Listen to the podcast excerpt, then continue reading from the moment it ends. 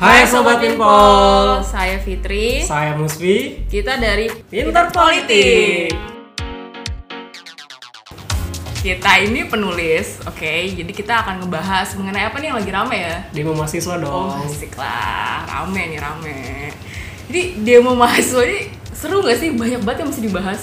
Seru Kayak- sih, kayak rame-rame aliansi gitu. Ya mobilisasinya tuh banyak banget dari berbagai daerah, dari yang nggak cuma Jakarta ya, Iya. dari Semarang, Surabaya, di Sura- di Sumatera, Kalimantan, bahkan di Sulawesi sekalipun tuh ada gitu. Tapi, tapi ada hal-hal seru nih yang harus diperhatikan. Kalau dalam lu bayangin gak sih kalau di demo kali ini tuh banyak aliansi-aliansi yang berbeda gitu. Kayak contoh nih, Aukarin datang. Aukarin tuh, Aukarin inget gak sih lu dulu dia tuh nangis-nangis di YouTube. Naik kuda, naik kuda, naik kuda. Naik kuda. Roma Irama naik kuda. Naik Bulu kuda. dari mana-mana. Anjir banget ya. Aduh. Dia tuh bagi dia tuh datang ya. Nah. Tapi inget gak sih dia tuh dulu nangis-nangis soal putus sama pacarnya di YouTube. Sekarang dia malah bagi-bagi nasi bungkus sama demonstran. Tuh, tuh. hebat banget itu harus dicontoh ya itu yang di demo kok nggak dicontoh Ini harus dicontoh itu naik kudanya. Oh naik kudanya ya, naik kudanya harus dicontoh emang. Tapi gini Fit, Gimana, yang gimana? menarik di demo kemarin itu, ini tuh demo terbesar mahasiswa di dua dekade terakhir. Waduh. Keren gitu. Iya, yang terakhir tuh 98 itu ya. Yang 8 dan ini yang terbesar setelah 20 tahun. Itu kenapa sih bisa kayak gitu? Nah, yang bikin aneh itu kok bisa sampai sebesar itu? Padahal kan generasi kita nih, generasi milenial tuh apatis-apatis tentang politik. Alah hoax itu buktinya lu sama gua kerja juga kan di sini. Ini namanya kebutuhan mencari duit, Kak. Oh iya, realistis ya kita realistis. Kalau nggak nggak makan gitu ya. Tapi yang gue lihat sih, Fit, ya, Apa apa? kenapa bisa demo terbesar eh, selama dua dekade ini terjadi? Karena gini, Fit, kita ini udah kayak, eh gitu, kesel gitu sama DPR ini. Berbagai elemen masyarakat tuh bener-bener sudah muak gitu. Belum muak ya, aduh, capek banget lah sama anggota dewan terhormat. tapi sebenarnya kalau uh, kita lihat kalau dibedah secara apa ya, politik Hmm. itu terjadi ini Fit. Nah, disebut sebagai perpindahan paradigma terkait apa itu Dewan Perwakilan Rakyat. Wah, jadi de- pindah dari mana ke mana nih? Dari Bekasi ke situ Bondo. Anjir jayus banget. Gak, gak, gak, gak, gak, gak, gak. Jadi kayak gini, kayak gini. Eh, mikir gak sih kalau misalkan DPR-DPR itu eh, seringkali mengatakan saya ini wakil rakyat, saya ini wakil rakyat. Iya. Tapi justru yang disampaikan itu kepentingan partai, kepentingan iya, iya. golongannya, kepentingan ketua partainya dan sebagainya. itu kayak bukan rahasia umum itu udah jadi rahasia umum rahasia kita. oh rahasia kita kita bersama bukan rahasia dong kayak gitu Padahal kalau kita lihat dari dari nama gitu, kan namanya wakil rakyat ya. Eh, Seharusnya mewakilkan kita, dirimu dan diriku. ih serem gue mau berhenti di sini nah terus tuh gimana sih supaya ini nih apa sih keadaan ini kayak dia kan mereka tuh kan mewakili partai kan iya. terus kita tuh sebagai rakyat kok demo doang terus dijanjiin lagi kan terus ngapain Iya. kita turun lagi memobilisasi para K-popers wibu anak STM dengan jiwa barbarnya yang menyala-nyala itu apa kita harus kayak gitu selalu kayak gitu Kalau dalam pandangan politik ya harus. oke Di politik subjek itu atau kita ini gue lu Jason yang ngerekam ini oke Eh, Jason di dalam politik individu-individu itu harus aktif dalam membela haknya hmm individu-individu itu harus aktif dalam menggonggong terhadap ketidakadilan waduh kayak gitu berat nggak berat Iya. tapi yang menggonggong tahun 98 terus sekarang digonggong balik sama Nah, mahasiswa gitu.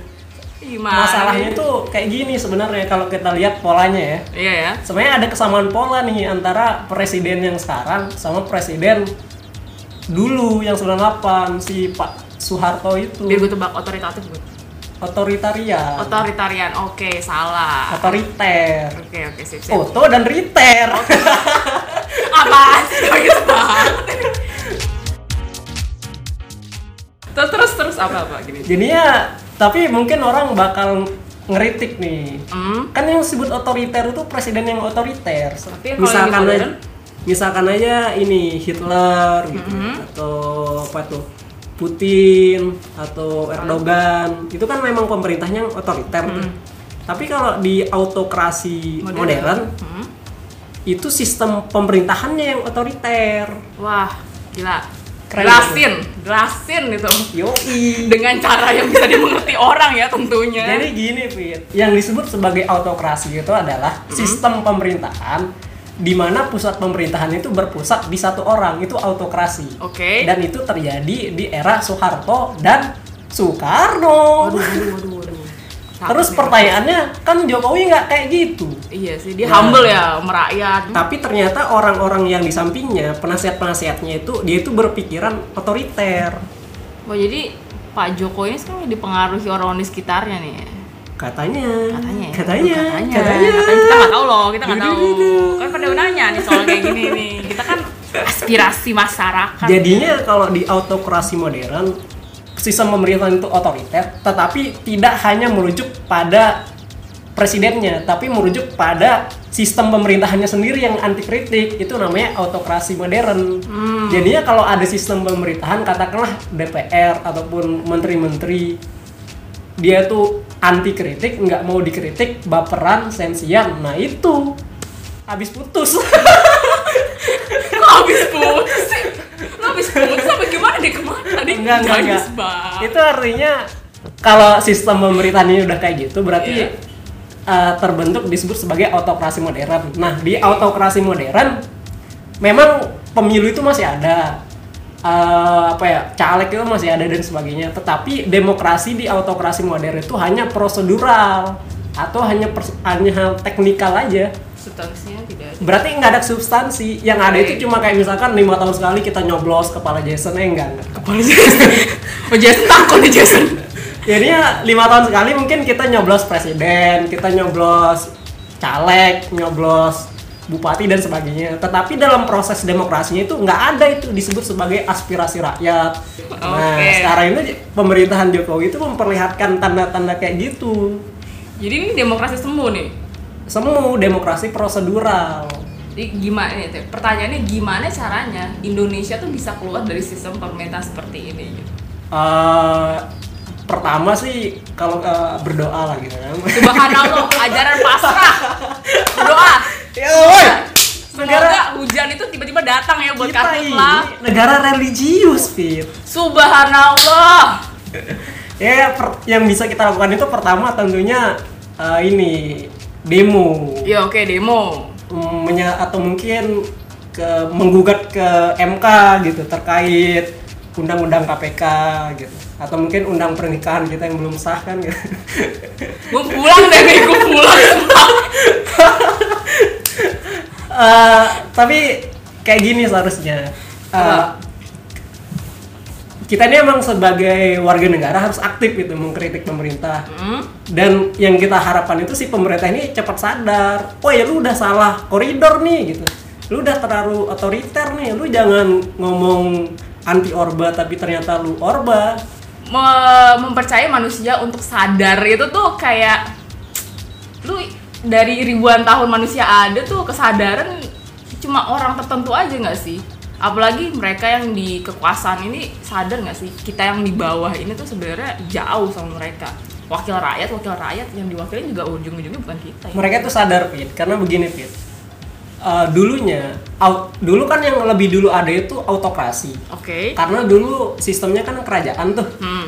jadinya yang memegang kekuasaan tertinggi tuh raja Hmm. eh, dan sebagainya kaisar begitu.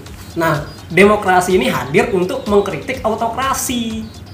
oke Jadinya di autokrasi mereka tuh sadar mereka tuh elit.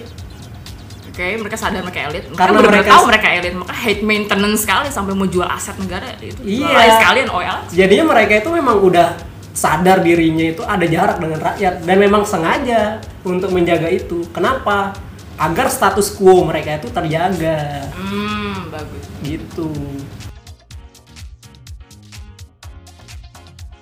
Jadi positif nggak sih nih bakal ada perubahan berarti untuk untuk generasi kita ya. Soalnya perjuangan itu pasti akan terus-terusan ada ya nggak sih? Kalau kita lihat dari sejarah sih Fit ya. Ya oke. Iya. Kalau katanya sih sejarah manusia itu adalah sejarah penindasan. Yes. Sabi nggak? pantesan aja kita capek Jadinya Nguras duit. Iya. kalau katanya Foucault itu kalau katanya Foucault itu sejarah itu berulang, Pit. Dia tuh nggak linear. Jadinya emang ada waktunya kita itu naik, ada waktunya kita tuh turun. Kayak Hmm. naik odong-odong. Odong-odong. Odong-odong.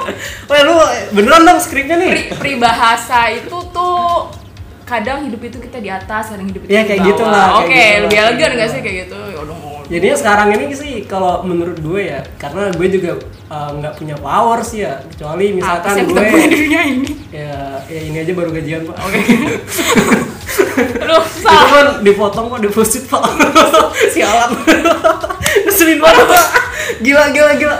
Bayar kosan nggak cukup tuh pak. Kurang ajar lu. makan gimana lu besok Bubur. Ada disebut dengan bubur instan. oke sip Eh, jadinya sekarang ini yang bisa kita harapkan itu ya kita meluapkan aspirasi lah Oh. sembari membuncah-buncah gitu di jalan soalnya kalau gue lihat-lihat ini udah mulai ada hasilnya nih Oh, udah misalkan mulai. aja RKUHP tuh ditunda dalam waktu yang tidak ditentukan tapi seharusnya yang kita harapkan itu di waktu yang tidak terhingga Fit. karena kalau dalam eh, fisika dan matematika tidak terhingga itu mendekati nol berarti akan gagal sakit nih otak gua gitu ya tapi eh, ini kan sudah melihatkan ada perubahan tuh mengenai demo jadi se- sebenarnya kalau kita lihat si pemerintah atau presiden itu sadar kalau ada apa ya tekanan rakyat dan mereka itu ini s- menurunkan tensi itu dengan penundaan RKUHP jadinya bagi saya ayo lanjutkan aja aspirasinya aspirasi itu berarti akan menolong kita semua ya dari iya karena perburukan yang tidak berakhir ini iya kalau kita lihat demokrasi itu kan menjamin kedaulatan rakyat tuh hmm. So, uh, dengan kita melakukan demonstrasi, melakukan apa ya penyampaian pendapat dan sebagainya, di situ uh, apa ya? Berarti kita ini sudah menggunakan disebut sebagai hak politik kita. kayak capek deh gunanya udah kita ngomongin aja lah Udah lah. sampai tema-tema yang lebih seru sih Iyalah. kita pantau pemerintah terus-terusan Jangan politik pantau. di Indonesia ya nggak sih Yoi, dengan kejan cukur. Subhanallah. oke so kayaknya kita udah banyak ngomongin soal demo nih kayaknya udah deh ya. Iya cuy, capek juga ngebahas-ngebahas demo Kayak gitu. gue banyak nanya ya kayak- Iya kebanyakan kan. Ya, Bayar kan? kek. bayar oh, oke kita kan kerja ya di sini Yoi. oke jadi kayaknya itu dulu deh dari kita mungkin lain kali kita bisa ngebahas hal yang lebih seru juga kayak gitu oke mungkin cukup sampai sini gua Fitri Gue Musri, kami dari Pinter Politik. Jangan lupa guys, kunjungi website kita di pinterpolitik.com untuk membaca berita-berita politik terbaru dengan angle yang berbeda dan analisa yang tajam. dan nggak yang pastinya nggak bikin jidat mengkerut karena kita menjanjikannya dengan hal yang mudah dicerna oke Yoi. so see you next time Get your copy and let's get started. Dah.